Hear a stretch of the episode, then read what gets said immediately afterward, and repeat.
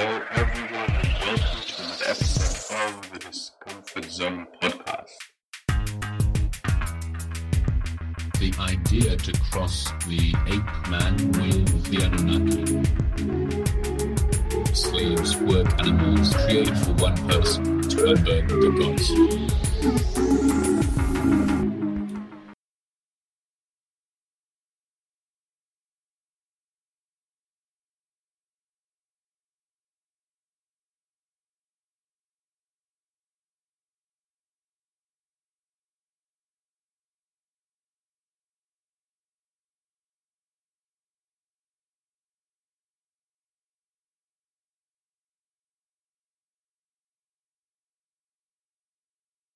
Hello, everyone, and welcome. Uh, gosh, we really have to change that uh, song. I'm, I have begun working on a new one, so uh, I don't know how long it will take, but I uh, promise me that we'll be. I promise that we'll be updating it soon because it really is uh, rather irrelevant right now. Um, and for those who are watching, you might have noticed. Welcome to the first stream with live video.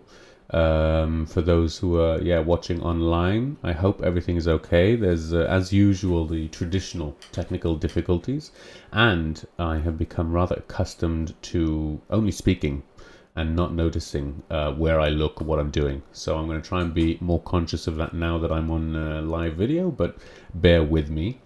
Um, yes, there's a link.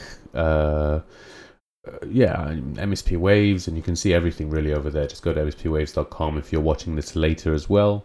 All the sorry, all the live shows have uh, are streamed there, uh, audio and video for those.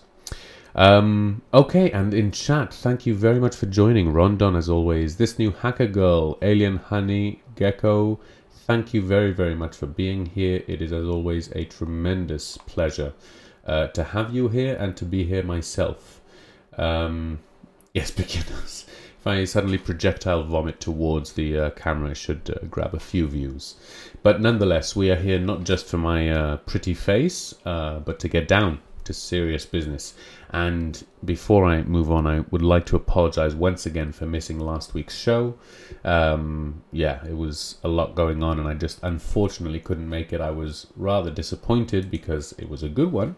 But luckily, another week has passed in the blink of an eye, and we're here for a uh, brand new uh, episode. And this one, I thought we'd do something a little bit different.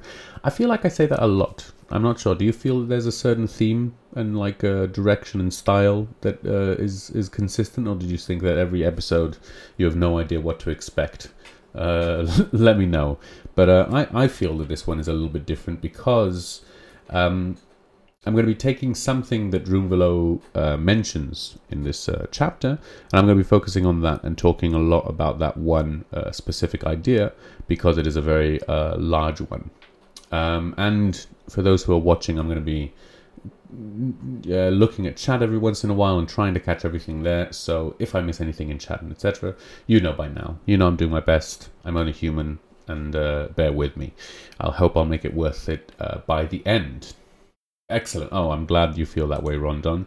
Yes, I'm trying to go for a theme, and this week we're going to be uh, focusing less on getting through the book and getting through the subjects that Drunvalo is talking about, and we're going to be focusing on one specific part, which is.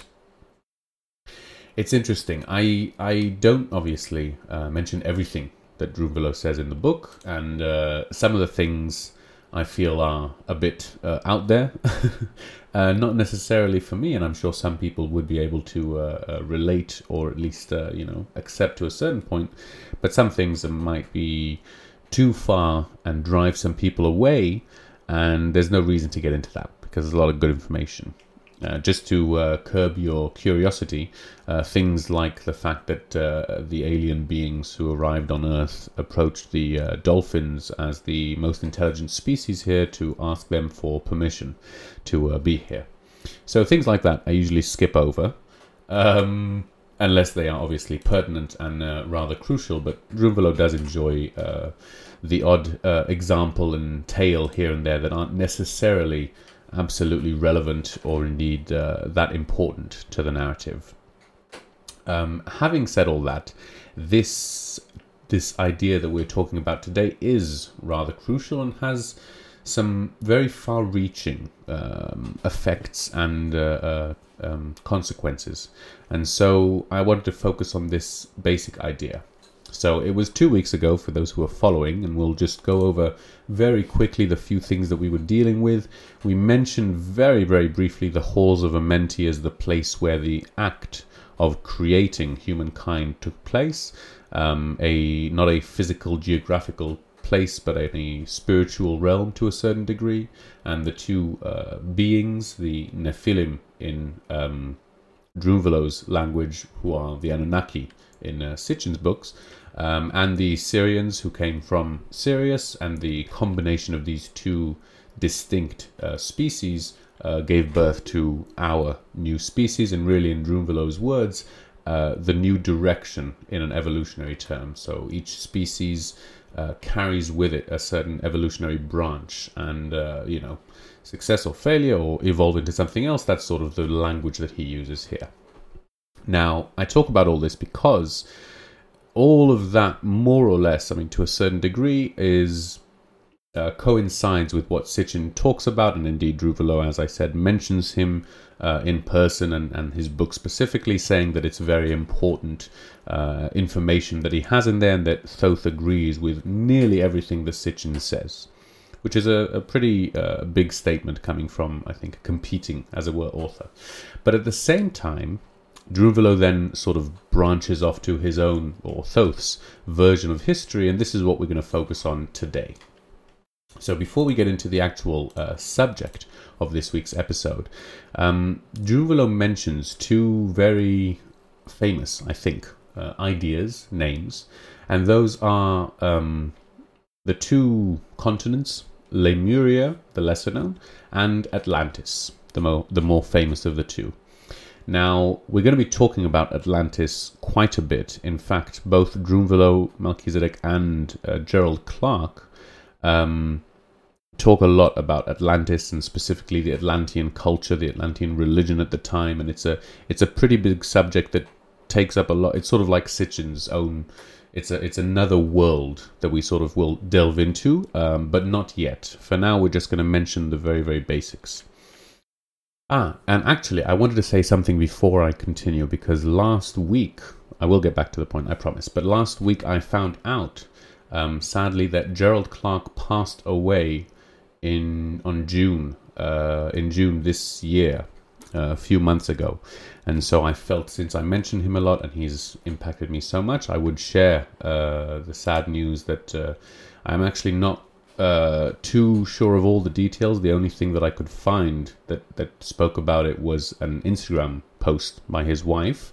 Um, so that actually leaves, I think, the only one of the four researchers alive, still alive today, is Michael Tellinger, which is an interesting thought. These uh, great men, and Gerald Clark was indeed, in my mind, a very prolific, great uh, uh understander and um, researcher into these subjects, and so we're going to get to him. But I felt the need to at least update and let you know that it happened uh, very recently, and I'd only just found out last week.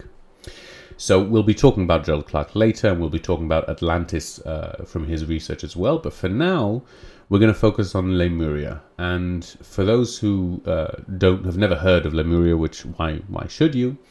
Um, it's a lesser known uh, continent, and I think in recent years it's gained more um, acknowledgement and more people have read about it and heard about it. It's sort of a precursor to Atlantis. So if you can imagine whatever you're imagining about Atlantis being this ancient, secret continent with a uh, advanced civilization that was wiped off in some kind of cataclysmic event, then Lemuria was a very very similar uh, story uh, that happened before uh, about uh, a few tens of thousands of years before uh, Atlantis came. And as Lemuria sunk, so Atlantis in the same event uh, rose and began that cycle.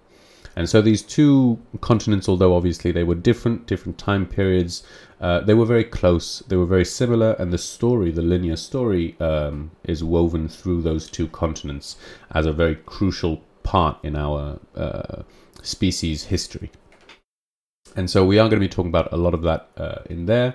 Uh, Thoth, in fact, uh, in his words in the book The Emerald Tablets, claims to be an Atlantean king. and so his perspective and Drunvalo's from there is obviously very.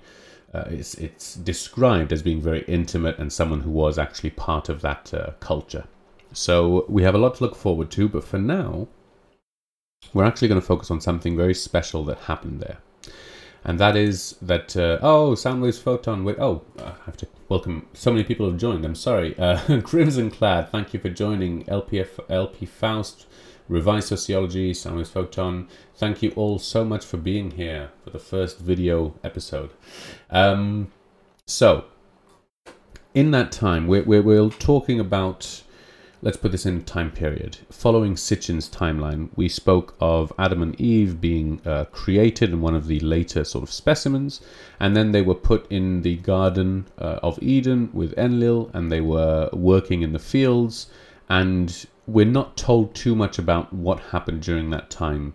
Uh, we're told even less in the Bible, and then Sitchin talks about what he uh, what he knows and what he discovered, and so Thoth now brings an uh, an extra perspective, as it were, and that during that time there were people who were taken from uh, where they were created um, in Africa, or according to them, on an island next to Africa, and they were put in this uh, new continent, which was Lemuria, and they were allowed to really uh, develop freely and weren't uh, enslaved there, but were actually given the opportunity to uh, advance spiritually. And I'm not going to get into the details of how and what the society was in this part because we're focusing on a very, very specific uh, event that took place, which was there were two, there was a couple. Uh, two people there whom oh, you know what I actually can't remember the names right now. I will put it in the uh, end of the episode. I hope. Um, but there were two people on Lemuria who managed to uh, achieve something very, very significant. And that was that they had managed to conceive a child um, without the physical, intimate act. Um, they had sort of uh, an outer body experience on a on an astral plane, and within that astral plane, they uh, they the woman uh, conceived and bore a son. And these are these are Drunvalo's words again, so we'll we'll get into it as we go. But just to put it all out there right from the beginning, in his words, they had realized that what they had done was uh, remarkable. This was the first time that people had done such a thing, and they had actually uh, they realized later, as people started uh, dying, that they had become immortal. And so this act of in the astral plane um, having this intimate act of the creation of life was something that you know automatically not um, not earned you the right, but was a physical reaction, as it were, and the beings, the three entities, the uh, you know the father, the mother, and the son, um, were all Im- became immortal. Um, that is the story according to Drunvalo. Now, why would I choose such a tough topic to talk about um, in a podcast where I specifically try to avoid any of the uh, too crucial, you know, not try to convince anyone of anything. This idea sounds absolutely insane for many, many reasons. I mean, obviously, the idea of people becoming immortal uh, is already rather uh, difficult to swallow. And then for the idea of people uh, visiting willingly the astral plane, being able to decisively do actions and have those actions affect what happens here on Earth to the point of creating a child, all sound about as far fetched, uh, I think, as can be. And so I wanted to break this down, and that's really the the core uh, issue that we're going to be talking about in the episode uh, today which is what is this process of uh, creation? And what we're going to be talking about is something which I will term now, uh, we'll give it a term, we'll coin the term that will be our basis. Now, there are many, many different names for it, and we'll go through them, but we need to start from somewhere. And so, the force, the force of nature, as it were, that we're talking about today is what we call uh, sexual energy. Now, sexual energy, I'm specifically choosing that term uh, because it has a very specific connotation, because we have a very specific experience uh, with that force. And so the term sexual energy obviously rely, uh, relates specifically to the sexual act in any way, shape, or form, and usually the sexual gratification. We don't usually think of the same kind of sort of sexual energy and calling it that if we're talking about, um, you know, the act of trying to create a life, trying to be uh, become pregnant. Uh, then we usually use other terms like conceive. In the Bible, we use to know. We have this sort of uh, separation that's happened between sexuality, especially in our modern times, and uh, uh, you know uh, creating life and becoming pregnant. Um, Oh, I can see a few comments here. Okay, it's all good. So, the reason I wanted to call it that was to uh, draw attention to the fact that this force of nature has many, many, many different um, names and different ways that we can uh, perceive it. And we're going to go through a few of them now. And so the first and probably easiest one to draw the connection is uh, Tantra. And so the idea of Tantra, for those who don't know, it's a spiritual practice that comes from the East, comes from India. And the idea behind it is to harness the sexual energy and to use the sexual energy in order to uh, achieve enlightenment.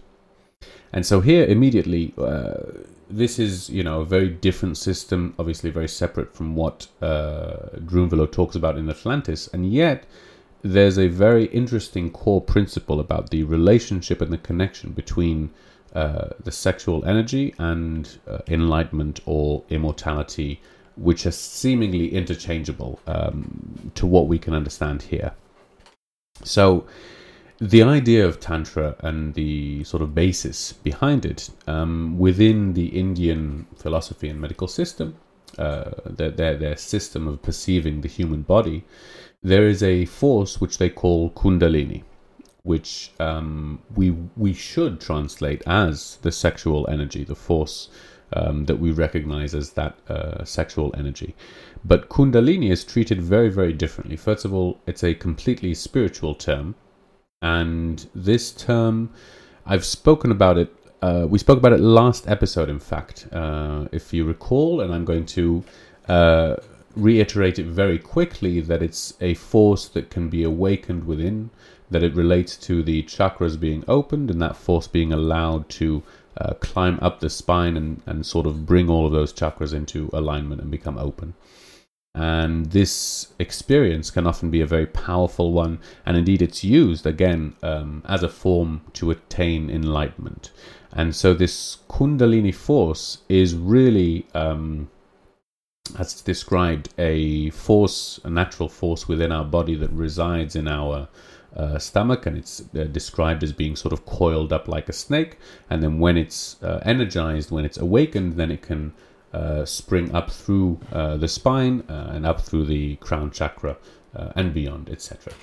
So, this idea of having this uh, sexual energy being connected to our spiritual path is something that we see very clearly in in a lot of Indian spiritual traditions.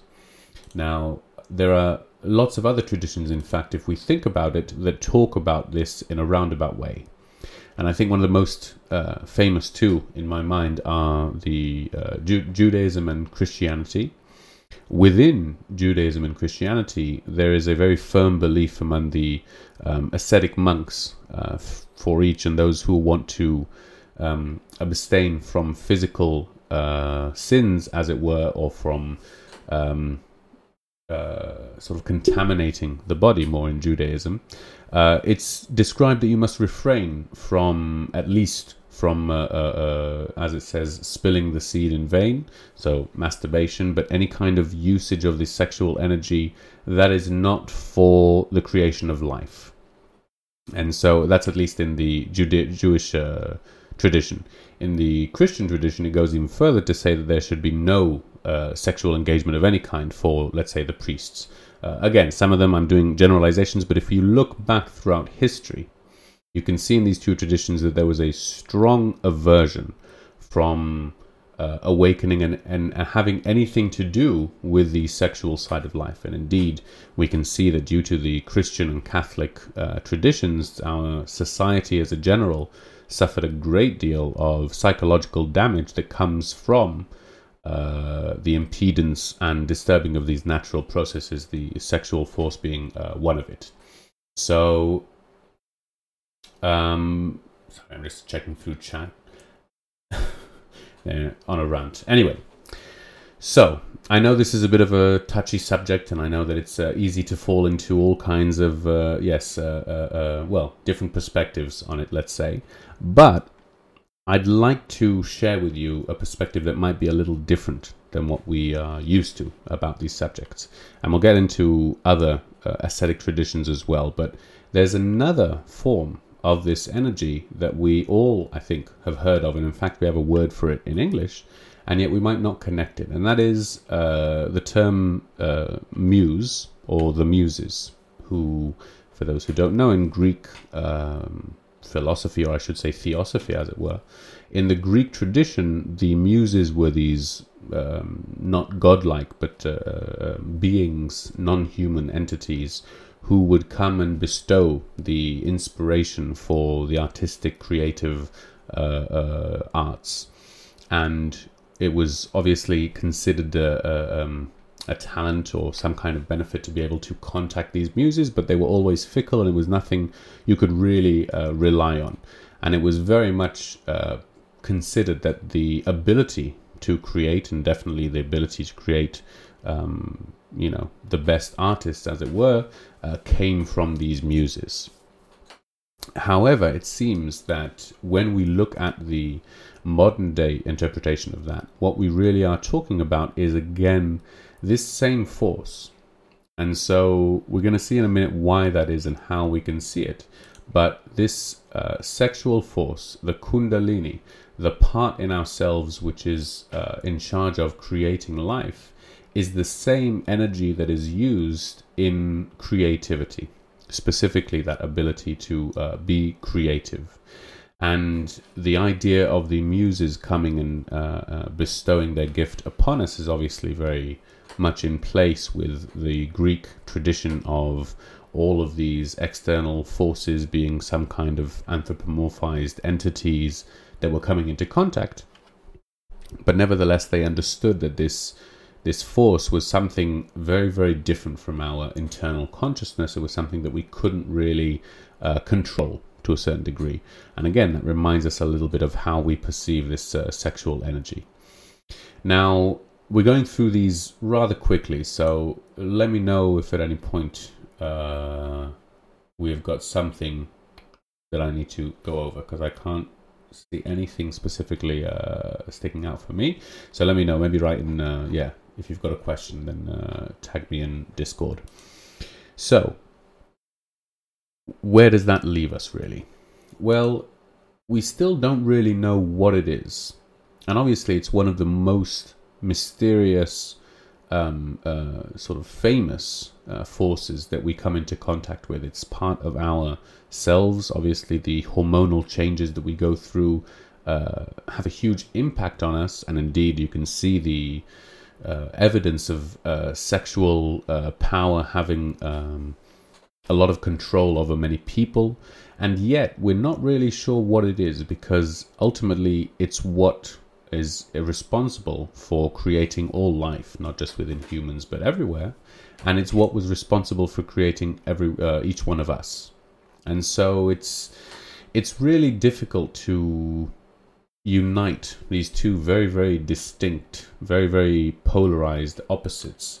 Where on the one hand we have this uh, completely, you know, sacrilegious and juvenile and you know uh, impulsive, animalistic side of ourselves, and at the same time it's what's responsible for the creativity, the part of ourselves that makes us human, and indeed for creating life uh, as we know it, and possibly um, even the spiritual side of uh, reaching ascension.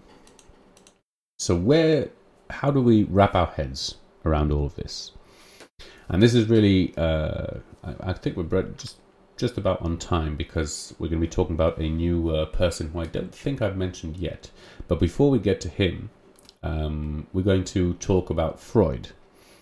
Now, I don't mention Freud very much. I honestly haven't studied him a lot. Um, I sort of got a lot of the gist of what he was saying and, and felt it wasn't quite for me. But his earlier work, I will say, is very interesting. And in it, he discusses a term that we probably have all heard of, another term for that sexual energy, which he called uh, libido.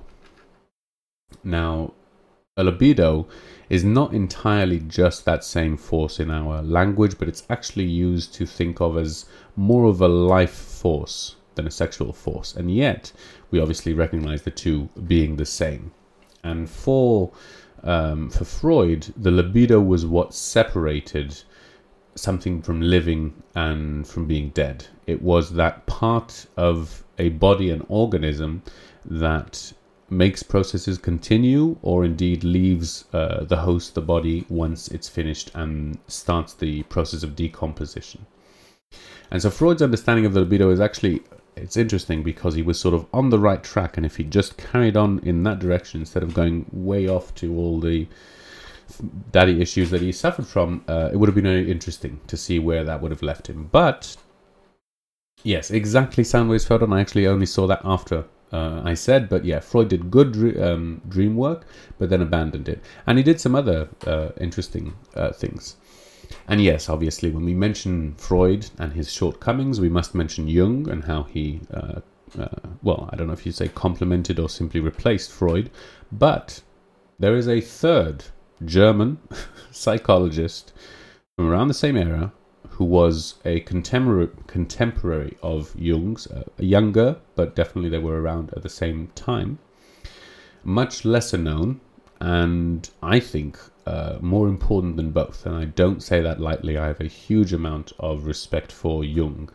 Um, but as it is, I feel that he might have done more for a lot of things for humanity than uh, even the other two. And so we're going to talk about him. And his name was actually uh, Wilhelm Reich, uh, but we'll call him William for short, or Billy. But uh, William Reich um, was an amazing character. Has anyone chat heard uh, read any of his books? Um, let me know if you have. He is he's he's very well. Actually, today he's much more well known again, as all these things with time. Um, but even if people have heard his name, it's usually in connection with Orgonite and all of that work. Um, and not many people have studied his work, uh, his earlier work as well. In fact, the first book of his that I read was called uh, The Function of the Orgasm and again in that title already you know uh, it's a very hard book to not pick up and start snickering just at the title. And yet it's the most scientific and it really does study on an evolutionary biological and uh, psychological level the function of the uh, orgasm. Orgone is real. Oh nice. Sound waves photon yes. So it's it's it's a very interesting book, and it's what started him on his journey. And indeed, if we're going to be talking about um, the sexual force, we can't possibly uh, ignore his research. And so I think for those who have never heard of him or know a little bit, it's worth uh, mentioning, just giving a brief outline of uh, who he is. Exactly. He is known, well, he should be known. He is one of the few authors whose books were burned in the United States in the 1980s. I can't remember what year, 83, 84, something like that, but very, very late uh, post hippie movement. He became more famous with the hippies. They found his work on sexuality, sexual freedom, and took it to a very different direction. And he was um, publicly, you know, shamed and well, we'll get into the end of his life, which was much sadder uh, later. But first, um, yeah, look it up. By the way, seriously, it's crazy. When I heard that they'd burnt his books, I I really couldn't believe it. But he started out in Germany post uh, Freud and Jung and was faced with an overwhelming population in dire need of, well, of psychological uh, help, as I think most people post uh, World War II and post World War One really in Germany were. And he opened a free clinic, and the free clinic was about um, uh, um, specifically focused on uh, sexual uh, psychological uh, dysfunction and um, problems. And that was really his focus and his expertise. And he worked and operated in this clinic for over a decade. I can't remember exactly how long. And he had a few places that he'd worked. And he was well respected um, for most of that time within uh, his, his uh, community of peers.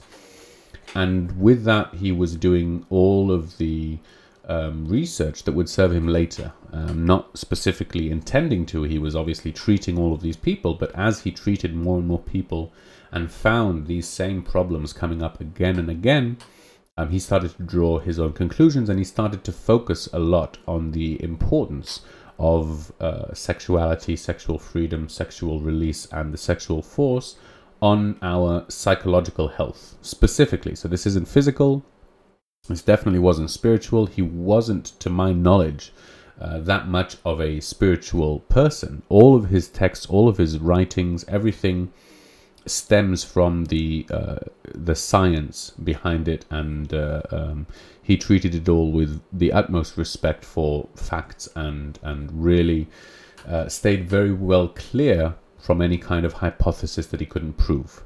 Having said that, the conclusions that he reached were so outrageous and earth shattering that he nonetheless uh, was shunned, obviously, and called a fraud and other various things. But in his earlier days, as he was still practicing psychology, he had this growing interest in um, the role that sexuality plays and sexual hang ups and how they affect our adult uh, life and health.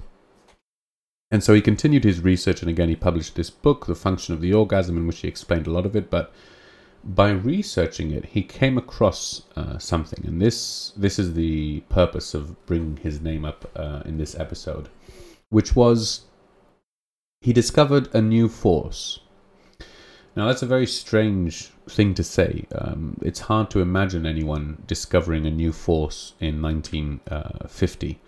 Uh, um, when we use the term force, I mean people discover chemicals uh, people definitely discover, you know, new compounds. But a force is something very, very fundamental. And to find a force that has never been shown in scientific studies anywhere in history is really outrageous to begin with. Anyone who's claiming such a thing will need to have a lot of very hard evidence to back it up. The problem was that uh, he had that evidence, and the evidence came in numerous forms he managed to utilize this force, this energy, uh, to power a light bulb, to affect uh, water molecules, to uh, affect uh, um, magnetic flow. So he showed empirical evidence of this force, this energy interacting um, with with with his environment. And despite all of this, he still was uh, uh, utterly ignored. Um, in the end, I, I, the thing that he is probably most famous for today is called uh, Orgonite, and that is based on his uh, invention, which was the um, org, uh, organ therapy, organ, yeah, orgone therapy. And so the force that he had discovered, he had a laboratory in uh, Orgon, Oregon, and that's why he named it uh, Orgon. And um, he he started uh, working with it, and one of the biggest applications that he found was for healing and for curing uh, different diseases. And so he found that this energy was an important part of human beings' uh, bodies in general and their level of health. He found that it came in much, much larger quantities and concentrations from bodies of water, from water itself and he as he was experimenting with it he found that there was a different relationship between uh, organic and inorganic materials. And by layering a box with organic and inorganic uh, layers he managed to sort of concentrate and trap more organ um, inside than would escape out. And so he would sort of ri- raise the levels in these uh, boxes that were with walls of these layers and people would go, people who had uh, cancer or diseases would go and sit inside this box and would stay there for however long it would be 20 minutes, an hour. And as they're staying there, this organon would flow through their bodies and would have a very uh, positive healing effect to the point of showing tumors decreasing, uh, vitality increasing, etc. etc. If you're interested in any of this, I have to mention, please go and look it up. He's got a lot of research today. There are a lot of people who are, are following up on his uh, research, and um, it's it's it's it's unbelievable. It really is. I've read a lot of various alternative therapies for cancer, and I think his is really something else. Um, yeah, so we'll uh, we won't go any more into the organ therapy, but that is definitely one of the more important applications that he saw. But from that, um, people have then built, created these sort of they look a little bit like crystals. They could be uh, pyramids or different shapes, where again they have these layers of organic and inorganic material, and that concentrates uh, the organon. And these these um, artifacts, these structures, are called orgonite, and that's the more famous uh, term that people know today. And so, what he uh, discovered was that among other things, obviously, this uh, organon was a force uh, in nature and he he wrote a lot of books about the subject and it's really interesting because this is again the description of a new force that hasn't been documented ever in any scientific journal um, and yet he is proving its existence with various scientific uh, experiments that are showing that it's working. And the thing about it was that for him at least, and I, I believe this is the case, although I'm not entirely sure because I haven't researched it specifically, but he never mentions the organon as being something that was brought up before in any kind of spiritual uh, practices.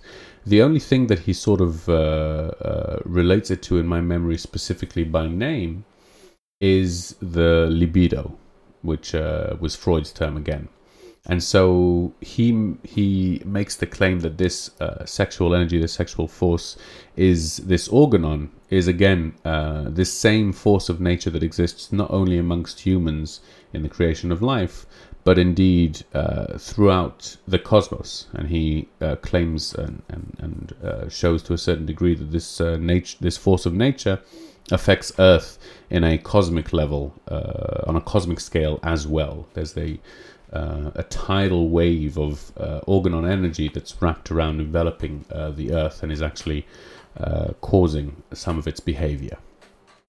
But never mind that now. We won't get off topic too much. for our intents and purposes, how are we doing for time? Okay. Yes, Reich was a gene. Oh, I'm glad you you've heard of him. Some a lot of people here. Nice.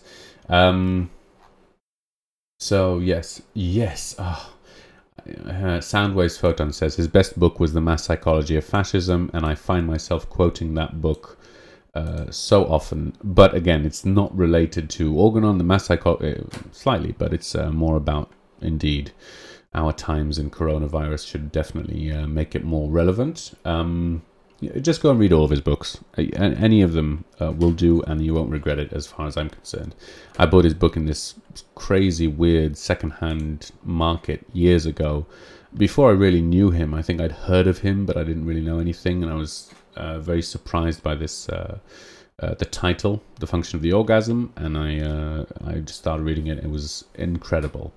Um, and it really did teach me a lot of seeing what the sexual energy really is. What, um, when we think about it in our day and age and in our daily life, we never really relate, and yet it's it's interesting that this is probably the most powerful force uh, that we have. Um, indeed, we talk about women, you know, creating life and growing life in their womb, which is definitely true. And yet, that spark of creation that starts it all uh, does come from this very, very mysterious uh, sexual energy, power, force of nature, um, which we don't understand, and we, uh, to a certain extent, we should say that we do, you know. Um, look very lightly upon it in our daily lives. I think in today's modern society, it's no longer something that is in any way uh, revered or looked upon as indeed something that can be a, uh, spiritual practice. Um, but it seems that throughout history, that idea has been around in many, many different um, religions, spiritual practices, uh, groups, etc. And I think it's worth mentioning because this is something that we actually I uh, spoke about with a friend a while ago, and it's so here we have a certain paradox, sort of a paradox, where on the one hand we're saying, you know, uh, sexual energy is something that can be used for spirituality, and so uh, we shouldn't abuse it. We shouldn't be just um, using it for other purposes. We should be savoring it because it's something special. And at the same time, Reich has come and said, after having that Christianity, um, you know, completely uh, demonize sexuality in any way and pushing it as far away from common life as possible. All of these people, the Germans specifically, as Reich found, but all over the world, had grave psychological problems that arose from that. And why is that? How can we explain um, these two sides? Where on the one hand, is it something that we need to cherish and not use and save for specifically what it was created for, or is it something that it is uh, natural and important for our health and can cause uh, problems if we are not um, treating it as a natural part of our life? And so I think the answer lies in exactly which of those two, um, somewhere in between, as it were.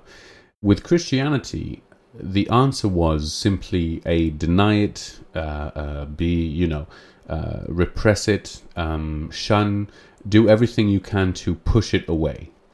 Um, but if we look at spiritual practices, and I'm going to mention one more because I personally uh, feel more closely to it in Taoism, Taoism, uh, we have a lot of practices relating to the sexual energy, but there it's not repression. It, in fact, is uh, conservation and indeed utilization. And so uh, the idea behind it is not that you mustn't masturbate and you mustn't do anything sexual with anyone ever, but that you need to utilize that force within you, uh, conserve it, and uh, um, use it to gain health. And so, what Christianity and a lot of other religions did was they left people with nothing to do with this sexual force inside of them, and yet told them that they mustn't do anything with it. And that's where the real problem starts. If someone is interested in utilizing it as a spiritual practice, then completely abstaining from any sexuality is not the only thing that's necessary and can cause psychological or physical harm. Uh, it needs to be done as uh, the utilization and, and indeed um, the practice that goes along with it. And that is exactly what we see with Tantra and with a lot of these things. There is a very, very strict, specific practice, uh, diet, um, you know, uh, physical exercise, meditation, all of these things that have to come along in order for it to not cause any harm and for it to be actually uh, beneficial. So it's important to note the difference between uh, those two. Um, I saw a question a while ago. Yeah, about Reich. Okay. So we spoke about Reich's discovery. Um, what happened was that after he published and spoke and became more famous with treating cancer patients who came uh, to, to what he has invented to the uh, for the organon uh, therapy, there was an undercover reporter, and she came to the house to experience. I think she wasn't actually undercover, if I'm not mistaken, but she came to the house to report, to write a story about Reich, and she was uh, probably paid uh, by someone. And the piece that she wrote described Reich's uh, laboratory and his experiments as uh, orgies, as complete uh, sexual promiscuity, uh, people completely, you know, going over for, for, for no reason, absolute lies, made the whole thing up a complete uh, nonsense. I know, media lying, crazy.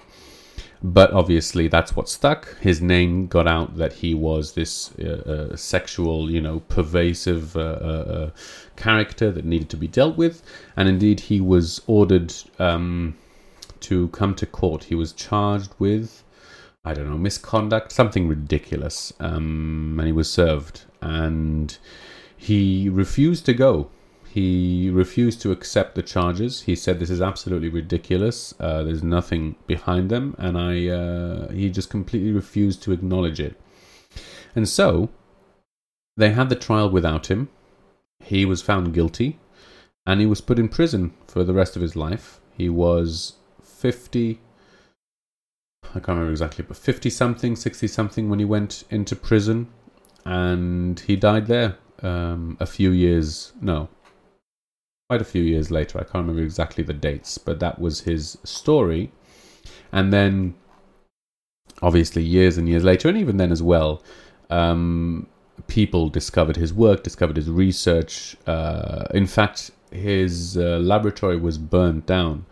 Um, there was a fire, and the FBI were called in, and uh, it's still a bit hazy as to what exactly happened. A little suspicious for those who are so inclined. Um, but all of his research was not all of it, but a lot of his research was burnt. His laboratory, the equipment, you know, everything that was going there was. Uh, he had a lot of researchers there with him as well. Um, yeah, yeah, he died in prison. So uh, yeah, unbelievable. You know, all all of these stories of of geniuses, very sad. Anyway, uh, we won't dwell on the past. We will be very very grateful that uh, that we did get so much of his work nonetheless, and that we can study uh, what he said today because I think it's very very unique in specifically in, in scientific realms. And if you are so inclined and, and, and have more of a scientific mind and are looking for some of these, you know, uh, uh, subjects, Reich is one of the best places to start. Uh, is not as uh, scientific, to say the least, um, and Reich absolutely was. So, okay, wow, we went off on a huge tangent with him. How are we doing? Okay, nice, nice, nice. Uh, yeah, and and uh, we could do a whole show. I could do a whole series just on Reich's work and what he said, and he had a huge influence on me as well. But we'll continue and sort of come back to where we started from, and uh, I think that will be just in time. Uh, yeah, I mean, Freud had a grudge, absolutely. So we see here, uh, if we recall the uh, story that we started from, that after looking at all of these different perspectives on this very, very basic uh, uh, practice, as it were, we can now start to think what would it mean, um, you know, to to have sex, to conceive a child uh, in an astral plane. This is obviously a physical act. There is very little that we can conceive of, that we can imagine about it being uh, spiritual. And if we imagine the astral plane as being a completely ethereal, non physical, spiritual plane, um, it would be hard for us to marry these two ideas. Until we think of the sexual energy not as merely uh, a physical one, but indeed a spiritual one as well. Hang on, do I have a problem with the uh, stream? Is everything okay? Oh, okay. Sorry, if there's anything, let me know. Otherwise, I will carry on. So, how do we understand this? Well, it seems that this force is the force that brings uh, uh, beings into a physical body and is the force that takes life with it when it leaves. And so, although um, this is the force that creates physical life, as we can see, and this is the force that we uh, most connect with this material plane, nevertheless, that seems to be not exactly the case. It seems that as we look at the spiritual aspect of it, the spirituality, the ethereal part of life, comes with this uh, sexual force. And so the physical body is merely a physical vessel that needs to contain this uh, life force, this libido uh, within it.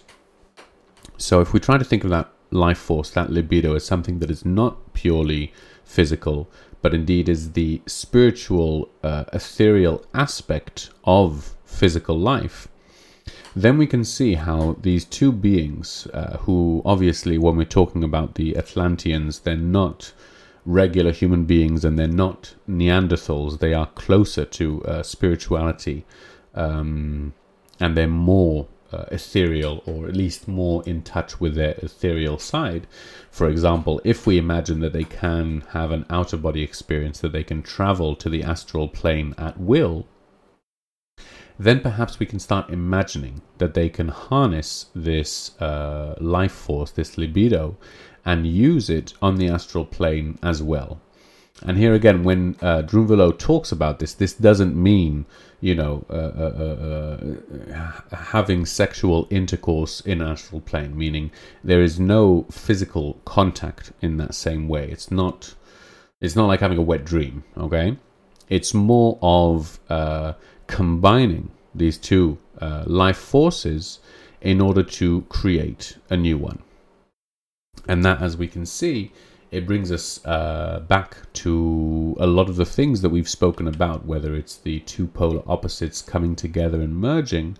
Uh, this seems to be a very, very basic fact. And when we look at the most uh, minute details of conception of creating life, we see that on a DNA level, uh, this is more or less what's happening. It's not a physical act, it's an exchange of information. It's almost so abstract um, that it's hard to conceive. But again, this is the uh, this is the ignition. This is the beginning of the spark that then leads to life growing. And indeed, if we compare the two, um, the actual force, uh, you know, the, the act of conception can take uh, seconds or less in certain species, but usually the act of growing that life inside takes much, much longer. That's because the act of growing the life is the physical act itself.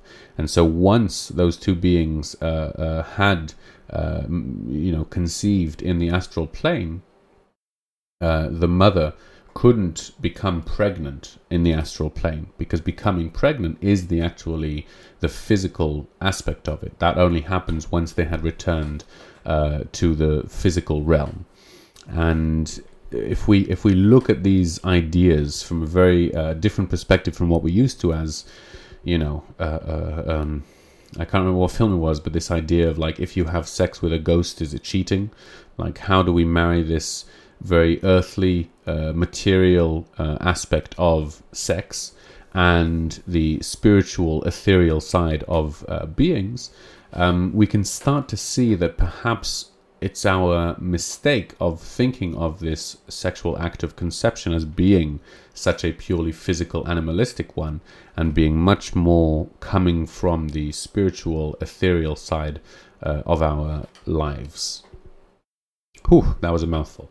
Okay, I apologize. I promised myself at the beginning of this episode that I would try and talk uh, more slowly, and I think I failed miserably. The thing is, I'll just tell you now, I when I get excited about something, when I'm passionate about what I'm talking about, uh, I talk very fast, and it's a problem. So I'm going to try and work on it more.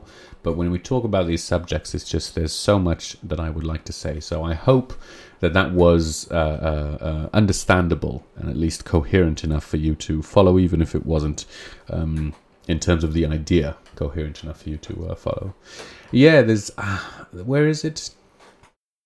There's a there's a film. I can't remember what film it is. It's a comedy, and the the woman comes into contact with a ghost and then the question is uh, yeah whether whether she's allowed i can't remember actually the details to be honest but there was this question and it's an interesting one to, to consider as you know comparing uh, the physical act with the you know uh, ethereal act. Um, because again like sometimes i think in some people in their minds the physical act is actually meaningless or you know merely uh, pleasurable. Whereas emotionally, as it were, you know, mentally, um, falling in love with someone or wanting to spend time with them, even if it's platonic, can be considered more of a, uh, you know, cheating emotionally uh, than indeed the physical act. I, I, I don't need to draw any conclusions about me. I am certainly uh, have a strong aversion to any intimate act that's done, uh, you know, behind the back and without the other. But it raises the question of where do these things happen? Where do they come from? You know, within the act of of conception of creating a life, um, is there some spiritual element to it, or does there have to be, as it were, a spiritual element to it? And in fact, if we, how much time do I have? Okay, if we think, if we recall last week, I'm pretty sure it was last week. No, maybe it wasn't.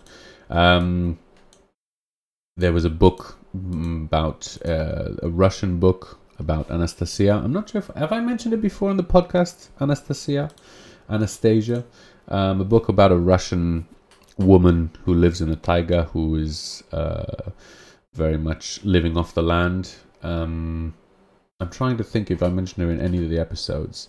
It's an interesting book, and I read. I think I did. I read it alongside Drunvalo, and it was uh, the correlation between the two that was very, very interesting.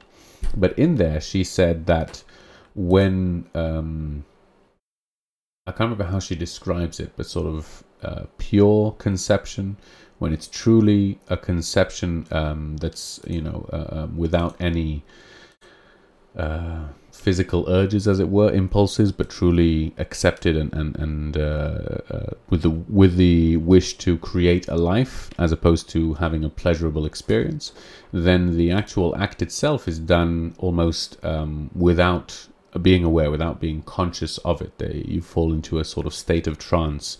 And that seems to be a description of leaving the physical realm and actually uh, uh, entering into a certain uh, spiritual, ethereal uh, perspective. Um, so if you've read the book, that might help you. If you haven't, that probably won't at all. Um, I can see there's someone. That's okay. I'm not going to read the uh, out in chat. If you want to uh, watch all of what chat is uh, talking about as the show goes on, then please make sure you uh, uh, follow us in uh, Discord. And for those on Discord, ah, um, just for, don't forget there is now the option to subscribe to the show you're listening to, as well as subscribing to all the shows. Does that work? Um, but if you want to subscribe, then with just one click, um, uh, subscribe, and then that should do it for you. I wanted to remember that. Oh my gosh, I'm sorry about the setup here. It seems to have uh, messed up now. Um, I'll fix that later. Yes, apologies to anyone who is watching the video. You have no idea what a, a janky setup I have here. It's unbelievable. I mean, I've got Anyway, the light, these are pegs, everything's very uh, unprofessional. Make sure you listen, like, subscribe, uh, uh, upvote, share. And yes, if any of you listening in chat um, would like to now tell your friends who aren't on Discord and who have never heard of such a thing as a Discord show, but would still like to listen about these subjects, uh, then the podcast is now available on all of the podcast apps uh, that I could think of. And if you think of others, then let me know. So if you'd like to spread the word, help support, and hopefully graduate me to a slightly more uh, professional setup, uh, green screen and otherwise, then that would be very much appreciated. Um, yeah, we'll see. We'll see how things go. This was a first try. It's a little bit wonky, but uh, I hope it'll uh, get better from now on. Okay, we've got a few minutes left. Is there anything else in chat that I haven't seen? I can see there's lots of memes. I have to go over them afterwards. Thank you so much for for chatting and joining in. Please feel free to uh, you know to uh, type whatever you want. I just don't always get to read it all during the show, but I do uh, go back afterwards and have a look. So uh, yeah. Um, Wonderful. Is there a show afterwards, Rondon? Uh, oh, and I'd like to thank those who I haven't thanked uh, who've joined while we were here. Ale, Ale Indigo. Ale Indigo, thank you for joining. Hive QA, Mariano. Ah, you know what? Some of you are here for the show that's next, right? I learned from last time because some of you I don't recognize. But welcome, one and all. Those who are here for my show, those who are here for the next. Uh, we are we are very grateful and happy for you to be here and hope to provide you with an entertaining uh, experience either side of the uh, hour. And uh, yes, is it next? Post up, yes. Post up is up uh, next in two minutes. And uh, wonderful show. Please make sure you join. And oh no, no, of course. I I now get the uh, the people who are coming early for the next show and you you sometimes catch us on a very off-topic, metaphysical, rather out there, uh, uh, uh, yeah, conversations. So uh, apologies, it's out of context. You gotta you gotta you gotta join for the beginning to to follow. Actually, joining from the beginning might not allow you to follow either, so I shouldn't promise that, but it'll help. It'll definitely help. oh, a pleasure, Ale Indigo. Is that how you pronounce your name, Ale Indigo? Ale Indigo? I'm not sure, but always a uh, pleasure and lovely to have you here. Okay, so I've been Olev. Yes, that's the end for our show. It's been uh, wonderful once again, and uh, I hope to see you all next time, and next week. Until then, have a good one.